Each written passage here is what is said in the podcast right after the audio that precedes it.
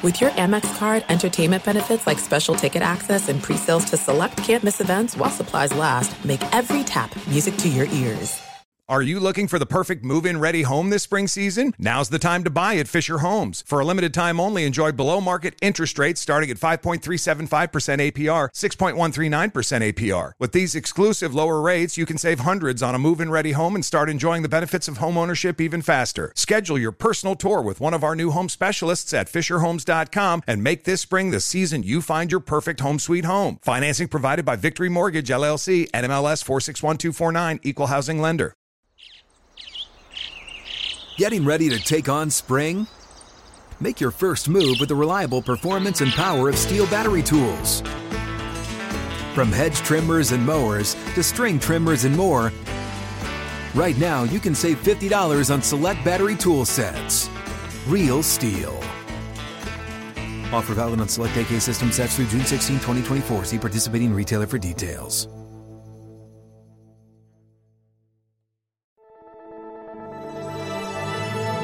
Blue Wire.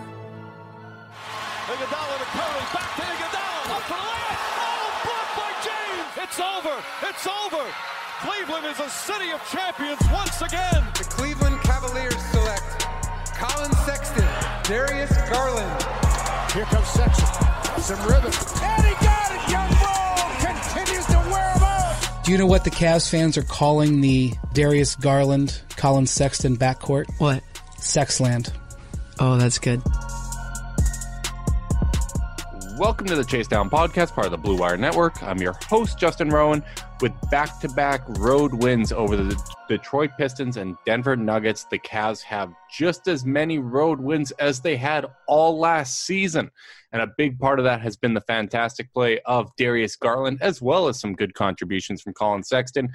But to help me discuss Darius Garland is one of his biggest critics, one of his biggest haters and doubters, Carter Rodriguez. Papa Rod, how you doing? Welcome back. Nice to be back. That's exactly the kind of welcome that I would have uh, expected.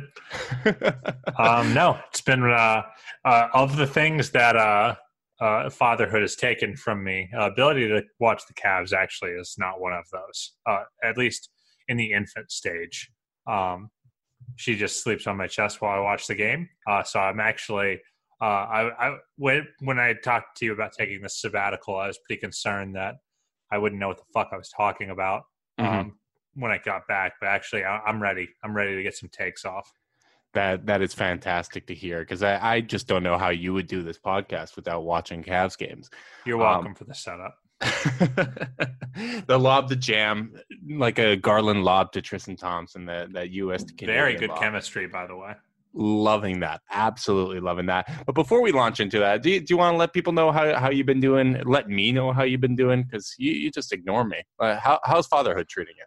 Uh, it's good. Um, people weren't uh, exaggerating when they said how hard it was, but it's hard in ways that I don't think people all the way understand because it's not. You're not doing anything. Like that's the thing. Like people, you kind of think that when you have the kid, you're going to be doing something, but like all she does is sleep, eat, burp, get changed, and go back to sleep uh, or like when she's awake. It's not like you're like running errands. Like you just got to like bounce her on your knee. So Right. that's not the the work is not hard. I think it's the attention to detail that's hard, or like Mhm. the just general like alertness you have to have is hard. Like because like obviously not sleeping is hard, but like Yeah. even on nights I get good sleep, I'm still exhausted at the end of the day because like you know like for example like if I do get like a good three hour burst of sleep from her in her bassinet. And if I wake up before she does in the middle of the night, I go lunging at the bassinet to make sure she's still breathing. oh my God! Would you So- say that uh, you frequently feel sluggish? I, I, I- feel very sluggish um, right now. I'm a real slug. Uh, I'm living that slug life. And, uh, but, uh, you know, I, overall, I would say fatherhood is uh, worth it. Um, Kylie is a champ, uh, had 23 hours of labor, followed by an emergency C section, followed by 24 hours of vomiting every 30 minutes due to the result of her pain meds. So, um, big shouts uh, to the wifey uh, who I've uh, abandoned to uh, rejoin this podcast. so, uh, uh, all the love in the world to my wife who uh, did all the hard stuff.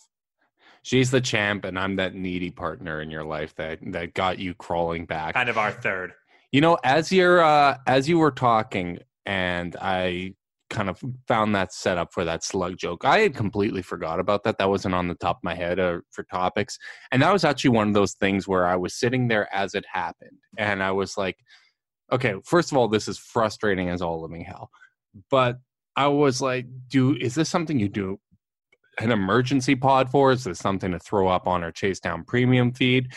Um, and I, I was really wrestling with what to do and what to say about it because it I mean, it's just such a, a unique situation, and I'm going to throw the lob to you right off the bat here, and, and kind of see what what your thoughts are on this, because it, it, hadn't been something that I had put in a ton of thought into, um, or at least I, I don't really have a lot of conclusions thought out in my head. Who amongst us hasn't popped in a word that's original and uh, you know s- scrambled up the words in their brain?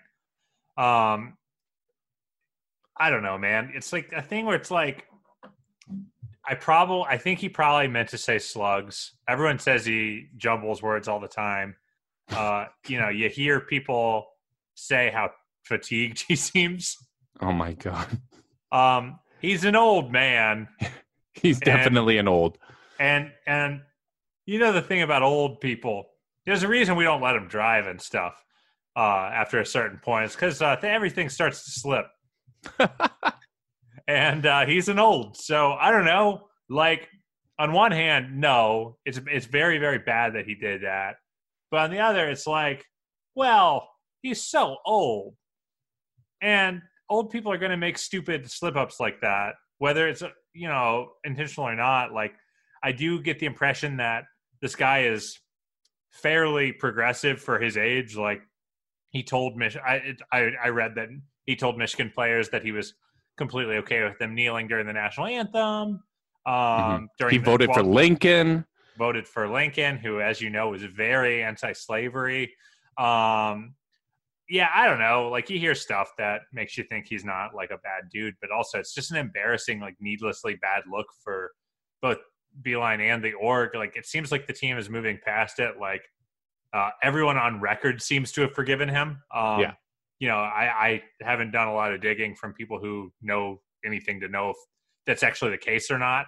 I mean, we already know that he wasn't super beloved by the team uh, right. uh, in the first place. Uh, so you know, maybe this maybe this humanizing moment uh, becomes something of a galvanizing force. As he had to just be like, "Hey guys, I'm sorry." Um, you know, sometimes having an authority figure humble himself is is value in itself culturally.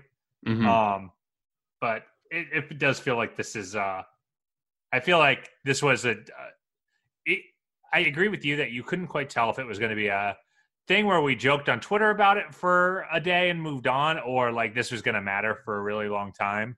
Yeah, and, and I wanted to. It I certainly to, feels like the former. Yeah, I wanted to also see the quotes in the aftermath and, and see how guys are handling this because I, I certainly understand the, the old point and, and all of that the most important thing is how the players reacted to this. Whether yeah, or not it doesn't really matter how we feel. Right. It, it, was whether or not this is something that they can overcome, whether or not they have trust in him, and regardless of how significant you feel, because I, I, think there's a wide range of uh, wide range of opinions on this. And putting that aside, the most important thing as a head coach is being able to relate to your players, being able to get that buy in. And if this was something that they couldn't overcome, that was going to have to be something that the Cavs dealt with. Um, you, you can put everything else to the side and say that's the most important thing because you, you got your assistant coaches and your coordinators that call plays, that help come up with the schemes and all that type of stuff. That's never on one person. But as a head coach, the responsibility of getting those guys engaged, uh, earning their trust, and all that, that that is your primary responsibility. And, I do think that is telling that you, you kind of had two of their best performances of the years uh, the year against uh, Detroit and Denver.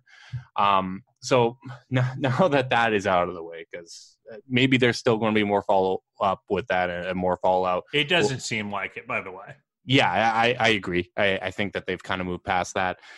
I do want to get to the fun things, which yeah. is I'm man, I'm I'm feeling pretty good about this team. We're, they're starting to enter that territory that I have tried so desperately to sell you on, Carter, which is fun bad. They yep. Collin Sexton, for all his warts, he has improved this season. He drives me absolutely insane at times, and then he comes up with a big defensive play or a timely bucket when they absolutely needed one. He has improved this season from last season, even with the three point shot kind of falling to the wayside there for a while. His efficiency is still up while his volume is up, and he's playing better defense. And the game against Denver, I feel felt like that was the perfect display from the two young Cavs guards and one of the biggest reasons why I loved it from Collin Sexton was he was kind of more in the JR role where you're getting to you're getting the ball and you're making a quick decision, whether that be a, a jump shot. Obviously, he drives a little bit more than JR did, but he was very decisive and playing well off ball. Whereas in the past, I think he's been given too much responsibility. He's had the ball in his hands a little too much uh, in kind of that ball handling, playmaking role. And I think that's where a lot of the tension has been with this team. Yeah, I think that it, an interesting thing with Sexton, you know, I think we've been harder on him than just about anyone uh, this year, uh, is that it's all been style of play related gripes. You know, we don't really mind his general package as a player. Like we, we're fine with the speed, we're fine with the defense, we're fine with the general um, can do attitude. Uh, it's just been the decision making that's been really, really tough. And we are starting to see, I mean, at one point against the Nuggets, uh, last night. He was two for eight from the field. Yeah. And I thought, Collin's having a nice game. And mm-hmm. I don't often think that Collin's having a nice game when he's two for eight. yeah, yeah, like, no kidding. Like that's uh, I, I, I know I and more than anything, I was surprised he had already gotten up eight shots. I didn't feel like he was um, monopolizing the offense. So the fact that he was uh, leading the team in shots after uh, one and a half quarters or whatever it was. You know, normally that feels you feel every shot that he takes, and I, I really wasn't feeling that. I yeah. think that I think that the three point shot. I think maybe I'm being I was being a little unfair, um, uh, which you know I'm t- I'm I tend to do when I'm feeling frustrated with the team. uh, to to Sexton with regards to how much the three point shot um, matters to him, and how much I was like, even if it's still good, does it matter? Um, you know, uh, in the month of December, he only took two threes a game. He made 11% of them. Mm-hmm. Uh, in January so far, uh, he's taken 4.7 a game, uh, making 46.4% of them. Obviously, that's going to go down. But yeah. the fact that he's getting threes up again and is actually making them uh, to at a decent clip, he's got two, four of seven three point shooting games uh, in the month against Charlotte and then Denver. you know, I think that's kind of, that kind of stuff really matters. Um, it just felt like the role for him. And I think that when we kind of conceptualize what Sexland was going to be as a backcourt, this is what we were looking to see. We were looking to see Garland be the lead initiator almost every single play, and Sexton being the second, third, fourth person to touch the ball on a possession um, and be that possession ender, not the possession starter. And uh, especially against Denver, I, I don't know if that's necessarily been the case uh, in the other games, but Mm-hmm. Uh, Denver, more than any game in his career, I really think that that he looked like the player that we want him to be. Yeah, I, I agree. I, I think that's what I really liked about the Denver game, even versus the Detroit win, uh, which I thought he was very good in the Detroit win as well. There were moments that really frustrated me, and I wanted him to sit at the end of the game.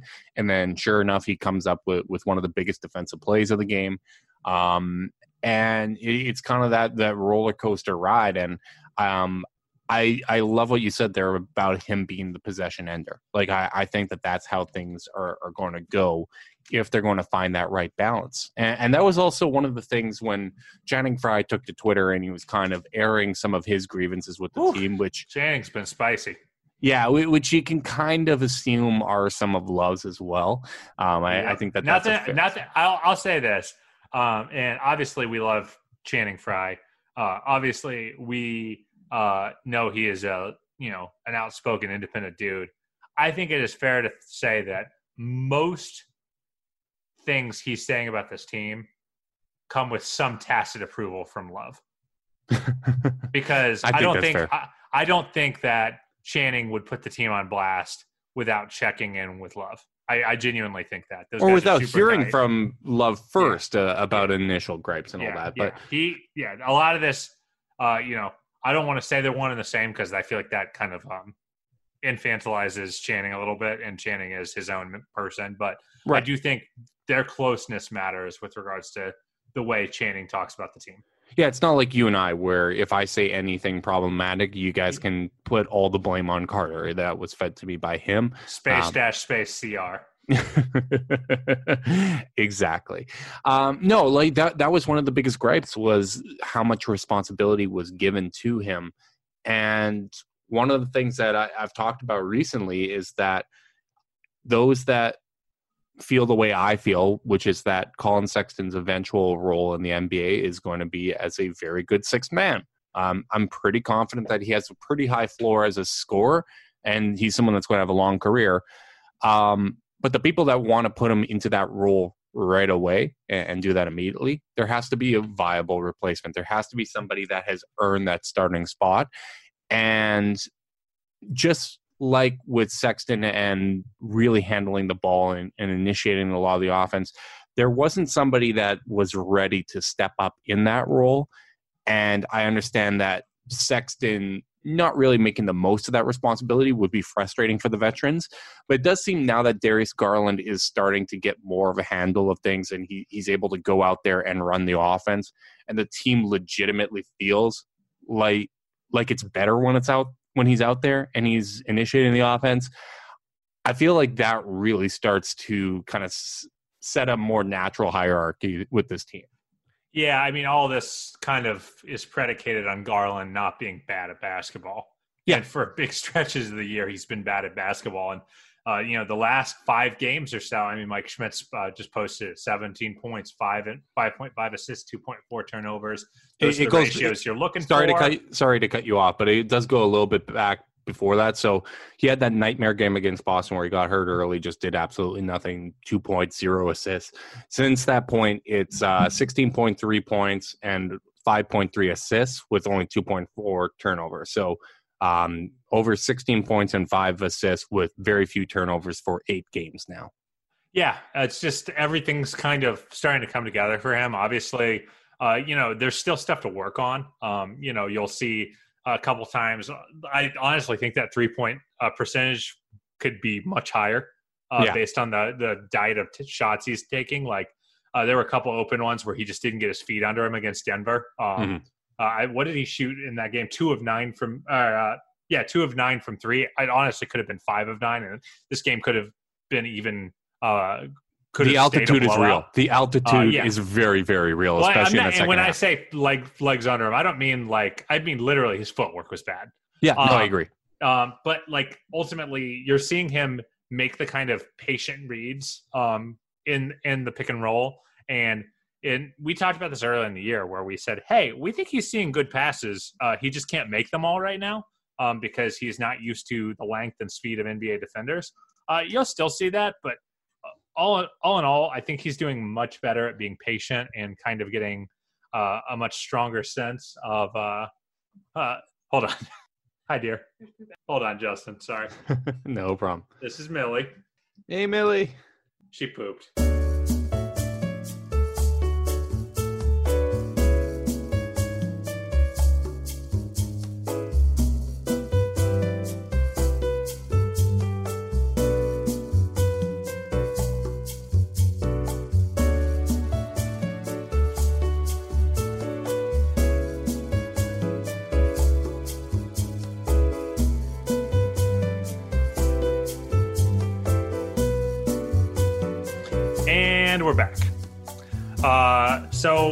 As I was saying, it just feels like uh, Garland um, is able to kind of uh, not only see those passes, but let the play develop to make them properly and not get them picked off. Like sometimes he is feeling himself a little too much. There's that one play where he drove and tried to do uh, kind of a fancy dump off to Tristan in the dunker spot. And Gary Harris picked it off, but ultimately he's just playing a little bit more patiently. And I think that the Cavs are really starting to reap those dividends.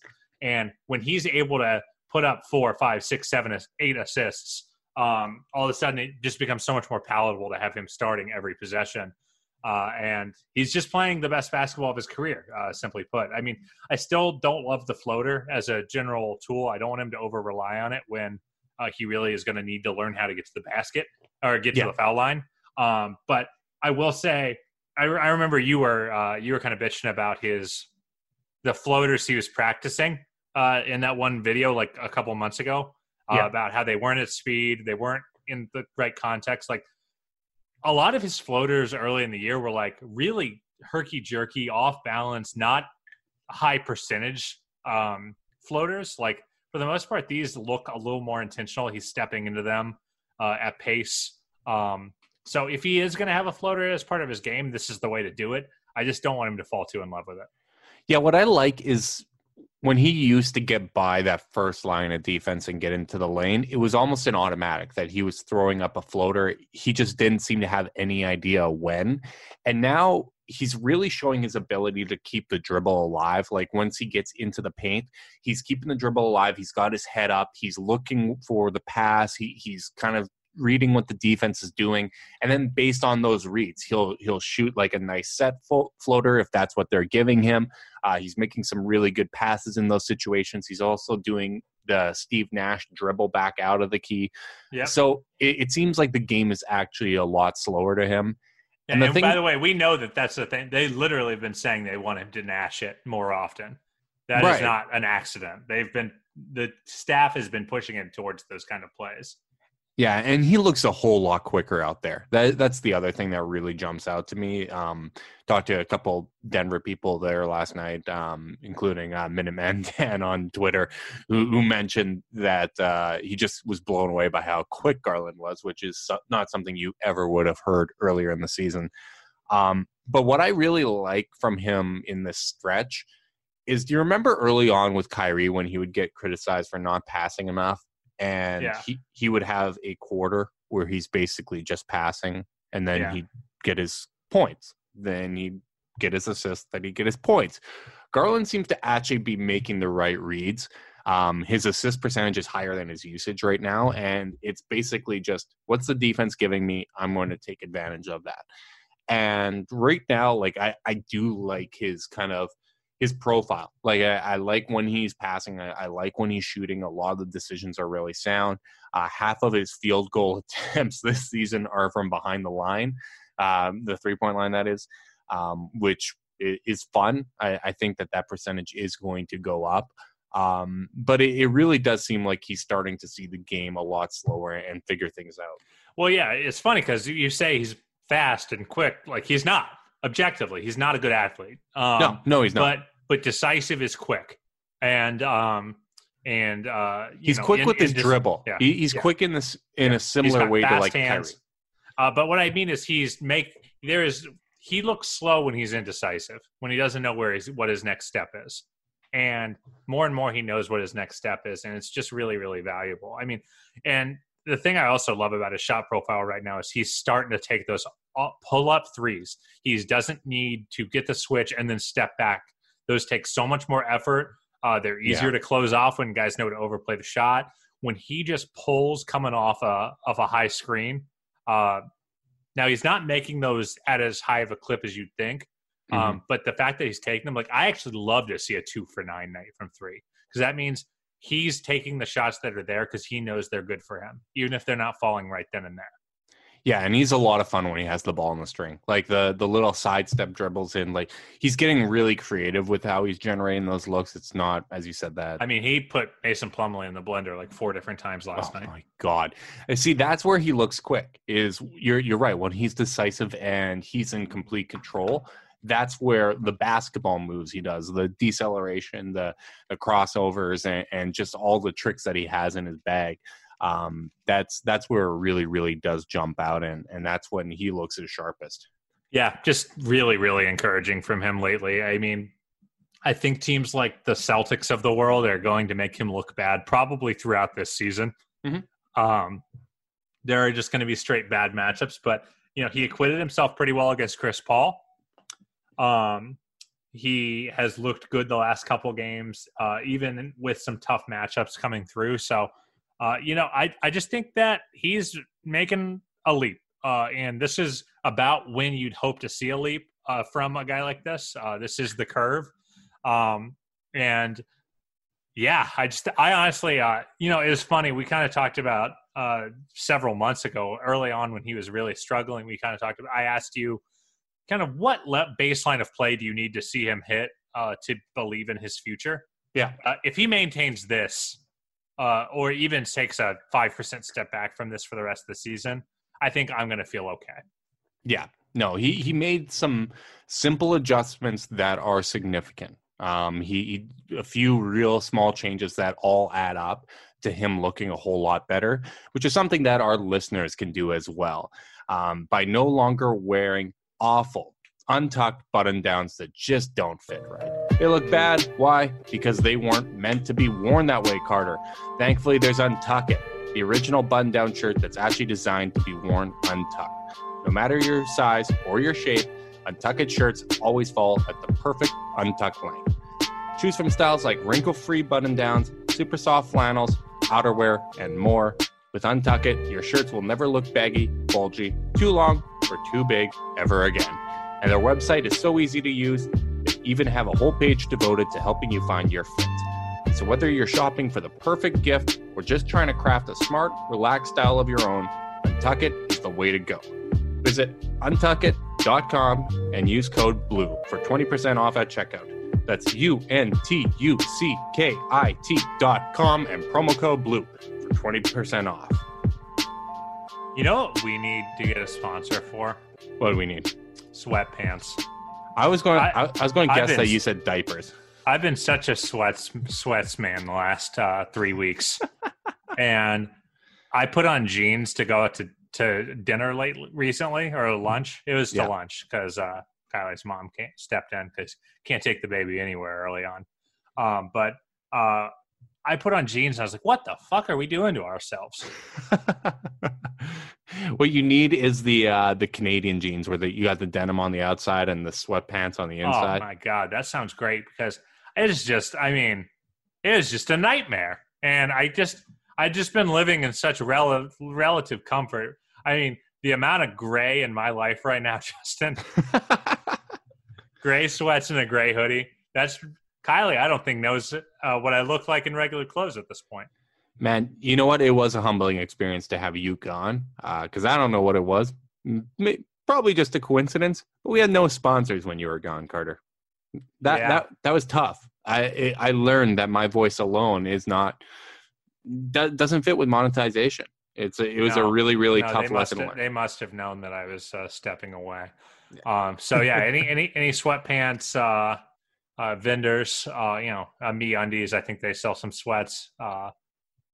I, I I'm ready. I'm ready to take that on and uh, proselytize for that. Um, you know, uh, I'd love another shot at Manscaped if they ever give us the chance. Um, but uh, in the meantime, get me some sweats. well, at least you can get the the super soft flannels, man. Untuckit's got those. The the flannel game. I'm I'm a big flannel guy, especially in the winter. Oh, um, that's a stunner. Who would have thought? Oh, you you might have uh you might have hit the nail on the head there. Yeah. Tough to admit. Tough to admit. Speaking of stoners, Kevin Love um, has looked a little more engaged lately. Somebody had the "you need to stop being a dick" or "we're not going to trade you" talk.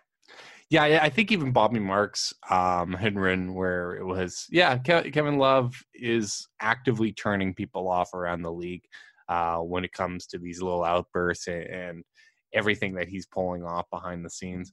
Um, I, I, don't know if you had a chance to listen uh, to last podcast, but I, I, brought up that I actually believe what he said because he said whether it's five weeks or five months, I, am bought in, and him setting that as long as I will go yeah, him setting that timeline uh, made me believe that he actually meant what he said because that is uh, that seems to be the window. And I don't know how you feel. Um, it is really fun where you have games like uh, Denver and Detroit here, where he's a big, big part of the reason why they're successful. Um, we're going to get a lot worse when Kevin Love is not here. Even when he's pouty, uh, we will be worse without pouty Love.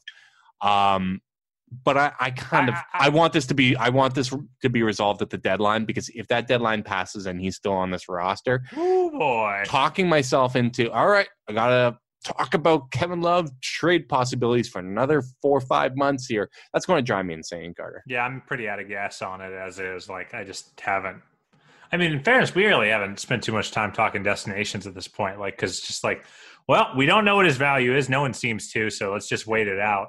Um, yeah, I, have really liked um, what he's done the last couple days. Uh, I do just think that this really does draw into um, pretty clear uh, view. What a good liar Kevin Love is.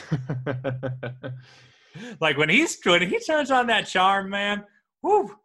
Oh yeah, no, he can talk us into bed whenever he wants. And, oh yeah, and, absolutely. And, and tell just, us he's got a, an appointment in the morning, so he can't stay over. Uh, I just think that this is, uh, you know, it's still gonna get ugly again. Um, but in the meantime, him playing the good soldier has been been kind of refreshing. You know, it's it sucks having him be openly miserable. It makes the it you know him lying to us about being happy to you know being a good soldier. Uh, the definition of faking it till you make it. Because I'm having fun watching him play. Because uh, an engaged Kevin Love is really fun to watch. So uh, even if it's not going to last, I'm going to count my blessings while they're here. Because uh, I don't know about you, but in the midst of the huge, horrible pout fests, it was like you almost forget what's so fun about Kevin Love on your yeah. team and like I was like, oh yeah, no, no, he's super awesome and fun to have.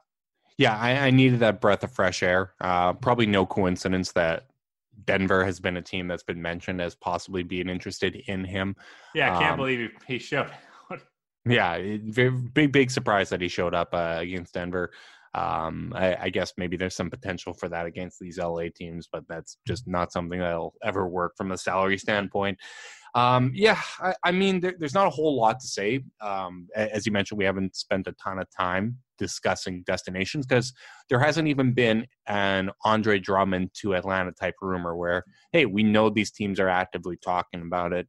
Uh, the Suns seem to be brought up over and over again, and um, my what I would want for a return certainly has gone down. I, I don't want to give up any assets. I, I want maybe a pick or a player worth caring about. Um, but I, I, will take either or. I don't need both anymore. Um, I, am just ready to move on, and uh, like it, it, certainly does help uh, that Darius Garland and Collin Sexton both are playing a lot better recently. Um, Agreed. I, I, hope Dante Exum gets over his flu very soon. Yeah. Well, oh my God, this poor guy. Yeah. And I like, that, that this long of a missed time. I mean, I've I've had a flu that's lasted this long, and it, it's not a lot of fun. Poor, but this is this is this is peak Dante Exum because it's not like he has one recurring injury or issue.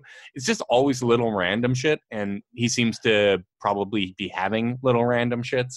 Um, oh, that's that was tough. so uh, hopefully he works his way back. Speaking of random shit, what the hell is going on with this John Henson Ante Zizic thing? So yeah, it's uh, it's been weirdly underreported because no one reports on the Cavaliers uh, with any frequency, so that actually isn't that weird.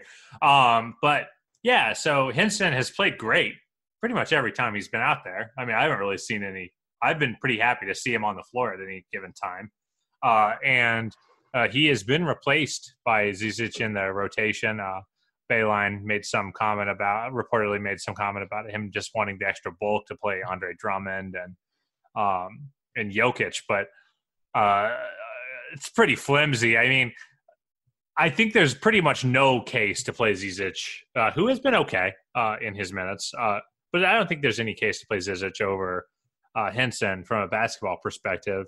Uh, do you? So no, uh, if you're trying to be the best possible team, there there isn't a justification for that. Um, it is fun to kind of see him out there just because he is so big. Um, depending what the lineups are, sometimes it's like, okay, well, he's just grabbing every rebound, and uh, teams are having trouble dealing with him because that's a legitimately big boy. Um, but he, he's not a good defensive player. He, he doesn't have the best basketball IQ. He's not always in, in the right spots.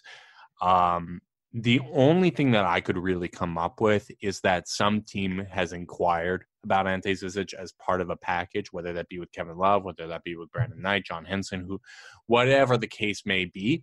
and they needed to see some minutes out of them. They wanted to showcase him. Uh, Chops had also mentioned, which I think is a good theory, that teams have seen enough out of Henson. I think he even mentioned that Joe Vardon said something about that, that teams have seen enough out of Henson and there just might be some trepidation about playing him more minutes given his injury history.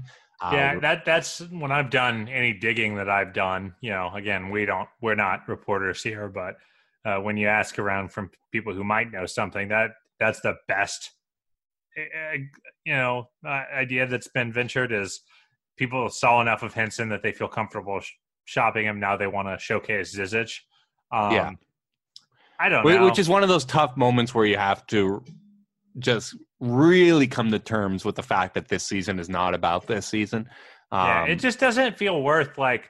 I just feel like, okay, yes, it makes sense to I guess protect Henson from an injury, but also he's a basketball player. Like, come on, that's flimsy. And I don't see a world which Zizic plays his way into trade value. So, is it worth the minimal chance that of protecting yourself from a minimal chance of an injury or the minimal chance of Zizic, uh, someone seeing something in Zizic to uh, further alienate your, to force your coach, because this would be a front office request to Beilein, right? Mm-hmm. To, to, to risk further alienating your coach um, uh, from the rest of the locker room, who clearly knows Simpson's a better player, and yeah. And pissing them off. Like I feel like Beilein needs as many wins as he can get right now. So I, if I'm Koby Altman, I, it just makes sense to me to do Beilein the favor if that is indeed what's happening, and say just play Henson, make the guys happy, because uh, ultimately it's not going to make a difference to our trade season, uh, and you need as many wins as you can get. Yeah, this is one of those situations where I think the best solution would be if Koby Altman just finds a trade now, like get it done before the deadline it, like if you could get two seconds, like let's say the Clarkson returned, would, would you just do do that at this point? Uh, yeah, for Henson. Yeah. Oh yeah, for yeah. sure. Right. So if you can get that, do it now. Make things a little bit easier, and let's move on from there. Um, it seems like they are fairly deep in, into um, trade talks with with some teams. Uh, it, it, sounds like Bobby Marks has mentioned it, Windhorst has mentioned it, where they've had a lot of talks, trade talks. It, not all have involved Kevin Love, uh, which makes sense given the number of veterans. I think Brandon Knight might be playing himself in, into some value here, uh, w- which is nice. He hasn't been super bad. Yeah, yeah, he's uh, he, he's capable. And Boy loves himself a, a pull up three he he loves himself some Brandon Knight, which can be fun when he is playing well. It's Brandon Knight time. Absolutely. Um, so yeah, just just making things easier from that perspective would be nice. Um, because you're right, there there is no basketball reason for um playing Zizic over him. Like that that would be the most troubling thing is if John Beilein actually believed that which even if he told us that he thinks that uh, Zizic is the better player, I wouldn't believe him. Like I would believe that that would be front office speak because I, I, don't think that this guy's an idiot. Um, but it's uh, yeah, it's one of those situations where I hope that gets resolved soon.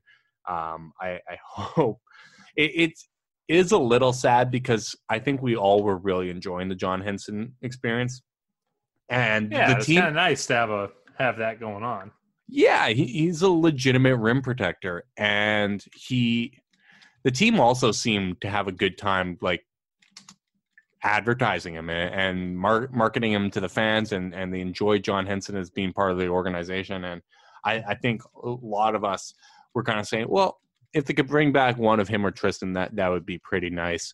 Um, but it, it, does seem like the writing's on the wall that Henson will be gone within two three weeks here. Yeah, I mean, it, it just makes sense. I mean, the reason you don't trade him now just to get him off the team, by the way, is that if you do go big game hunting and say, uh, you know, like there's a world in which you might trade Henson uh, with love to a team like Sacramento if you are going to take on a bunch of big long money like a Dedmon and a Barnes, where all of a sudden that's like 40 million in salary.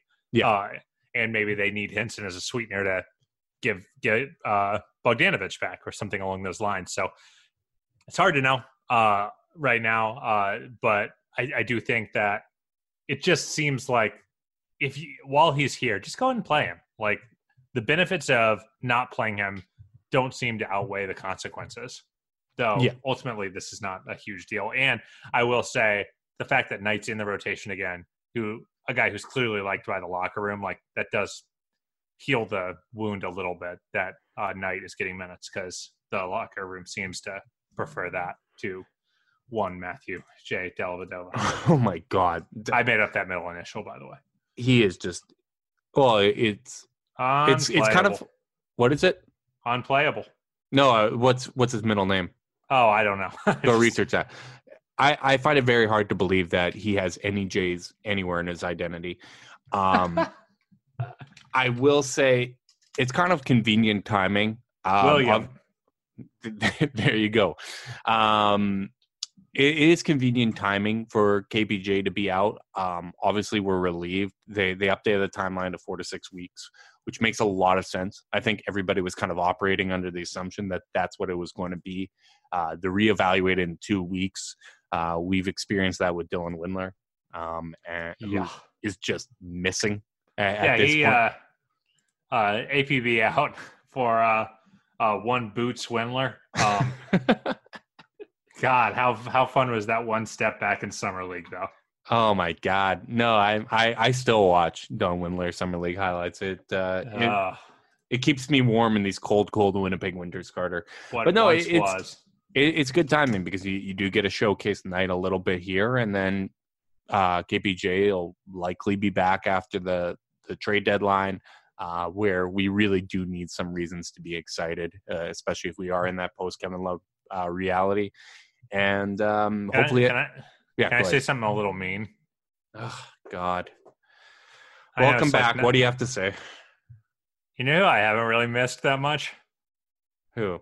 Larry Nance. Kind of forgot he. Oh, Kind of, forgot, Mhm. kind of forgot he was hurt the last I- couple games. Didn't you? Tell me you didn't. Yeah, I I did kind of forget he was. Ah, ha, ha. that's all. I, I just wanted to prove that I was right. Um, yeah, it wasn't that I don't like him. It's just I I expected to feel his absence more. Yeah, and and he was playing a whole lot better. Um, he- Yeah, I don't think he's been playing poorly. I'm just surprised. I literally. It sounds mean, but I'm literally just surprised that I have not missed him. Yeah. Uh, I mean, the young guys playing well is certainly a big part of that. Yeah, And Zizic having a couple of decent games, and McKinney really. I was uh, about to say McKinney's a, McKinney has been really really uh, enjoyable. Um, he, bar, a, barring some trade that brings in five bodies, um, I really would recommend uh, that the team keep McKinney for the rest of the year and keep him in the rotation. I Yeah, just so- really like what he adds. He's he's the most athletic wing on the team by uh, a significant margin. The jumper's been good enough, uh, and the defense has actually been great. So I think he is worth keeping around and seeing what you got there, and actually giving some minutes to. Yeah, so I think the the takeaway for our listeners here is that what I think the Cavs are doing with waiving McKinney and Cook um, and signing them to these ten day deals, um, I, I think you're going to see them do that a second time here. Um, it's basically to prevent them from having their contracts guaranteed for the rest of the season until after the trade deadline. Uh, they they want to have as much flexibility as possible, but it does seem like um, as indicated by McKinney coming back, they they have a decent enough relationship, and there's an understanding that with the Cavs being so active in the trade market, there's a possibility where they are going to take other guys back, and, and maybe they end up waiving one of those guys and, and keep McKinney instead. Uh, but I would strongly recommend keeping him because I I do think that that's um, a productive, fun young presence there for the Cavs and uh, provides defense at, at the small forward position, which is something we have not had a lot of. Yeah, I think uh, who did he did they put him on uh, Murray late in this game? Uh, no, it was uh, it was uh, Derrick Rose late in overtime, and I thought he played really really good defense in isolation. And It was at the end of regulation where he got the the big stop. God, you when they that that deli play on Rose when they put him in for defense. oh, it was the most unfair thing I've ever seen. It- I'm so done with that guy. It- Yeah, it's, not his fault. yeah, it's not his fault that he's It's awful. coach's fault. Yeah, Stop Yeah. playing him. Sorry, yeah. he's doing his best. I, I mean, as this podcast has indicated, um, fathers of newborn children are, are generally terrible. And Wow, uh, they're not good at much. I'll t- I, I played basketball uh, yesterday and uh, was basically just running in quicksand the whole time, which I'm already pretty quicksandy as a player. So it's uh, it's not a you're not trending in the right direction there. You're, no, you're it not- got worse. You know what? The the nicest thing about this last week or two here, um, actually, basically since the Jordan Clarkson trade, like I, I've been pretty happy with the Sexland experience since Jordan Clarkson ha- has been shipped out of town. Um, I, I think overall they've been playing pretty well and and doing the type of things I like to see. Um, they're also making it so that we don't get sued for those damn t-shirts. Yeah, uh, the Better Business Bureau was really um, bearing down on us for uh, selling uh, excitement about the sex Sexland backcourt. Uh, so, uh, you know, thanks guys uh, for playing a little bit better. Uh, Yeah. Boy, did we need it. yes, because I, I still I still believe that they can be fun as a tandem, even if it isn't um, as a Starting tandem. I, I think that there can be periods where they do play well, and um, yeah, they just got to play exactly like they played against Denver and not any other way. yeah, exactly. You know, I, I really hope stuff. that you know it's one of those things where uh, you, as a fan, you kind of look for progress and treat it linearly, uh, which is not a word, but fuck off. Um, I just think like if I am the Cavs front office and coaching staff, that's the only good tape I show them ever again. this, do this, because this is this is the way we make this work long term. Because Sexton can, will have good scoring games, um, but not good scoring games like that. yeah. Um, well, and like that is the is a is doing a lot of work for us. Uh, and I really hope that I hope that Sexton and Garland viewed it that way too. You know, I hope that they they look at that game and say that felt right. Let's try to replicate that. Yeah, I, I hope that that really resonated with them, and it's not necessary to keep showing them the film because I think the Cavs would do well to avoid film sessions for a little bit. Um, but uh, yeah, I, I, I agree. I, I think putting, I mean, if Collin Sexton was put in a role where we're not asking him to create for other people and and just kind of that, hey, go out there and score, do your thing. I think that he can kind of earn work his way back into being that endearing presence that I think a lot of us I ended up buying into. Like I, I bought into. I jumped on the Collin Sexton bandwagon, and I think that he can be an effective scorer. So um, I, really hope that that does continue to keep trending in that direction. And I because if it trends in that direction, it means that Darius Garland is continuing to be kind of a steady presence as a playmaker, which we really do need to see. And uh, let me be clear, um, just because I think we're pretty good at eating crow when we're wrong. Oh yeah, I do want to note that we weren't wrong when we were frustrated earlier in the year. If he if he plays like this the rest of the year and we're on the Sexton bandwagon, it doesn't mean that we weren't wrong earlier in the year. no, like he I- couldn't play the way he was playing. That that's why I usually am a little careful, and I'll, I say currently he projects to be this. I don't say, hey, this guy is definitively going to be this, because then you're married to that take, and then you have to Yeah. be like a Boston sports radio personality. Where um, did did you did you see how that went today, Carter? Uh, the Kelce tweet, Yeah, amazing. Yeah. Uh, for those that don't know, um, apparently this guy was also a Patriots backup quarterback. I don't know anything about NFL, um, but he's also employed by the Patriots. He basically called Travis Kelce a pussy and said he's not a tight end. Then he caught three touchdowns, and the guy was still tweeting through it. So you, you absolutely, you just you hate to see that, but no, Carter and I, we we give the analysis without letting our biases take complete control, even Yeah. though they they are omnipresent. And our bias is always uh, hoping that they're good.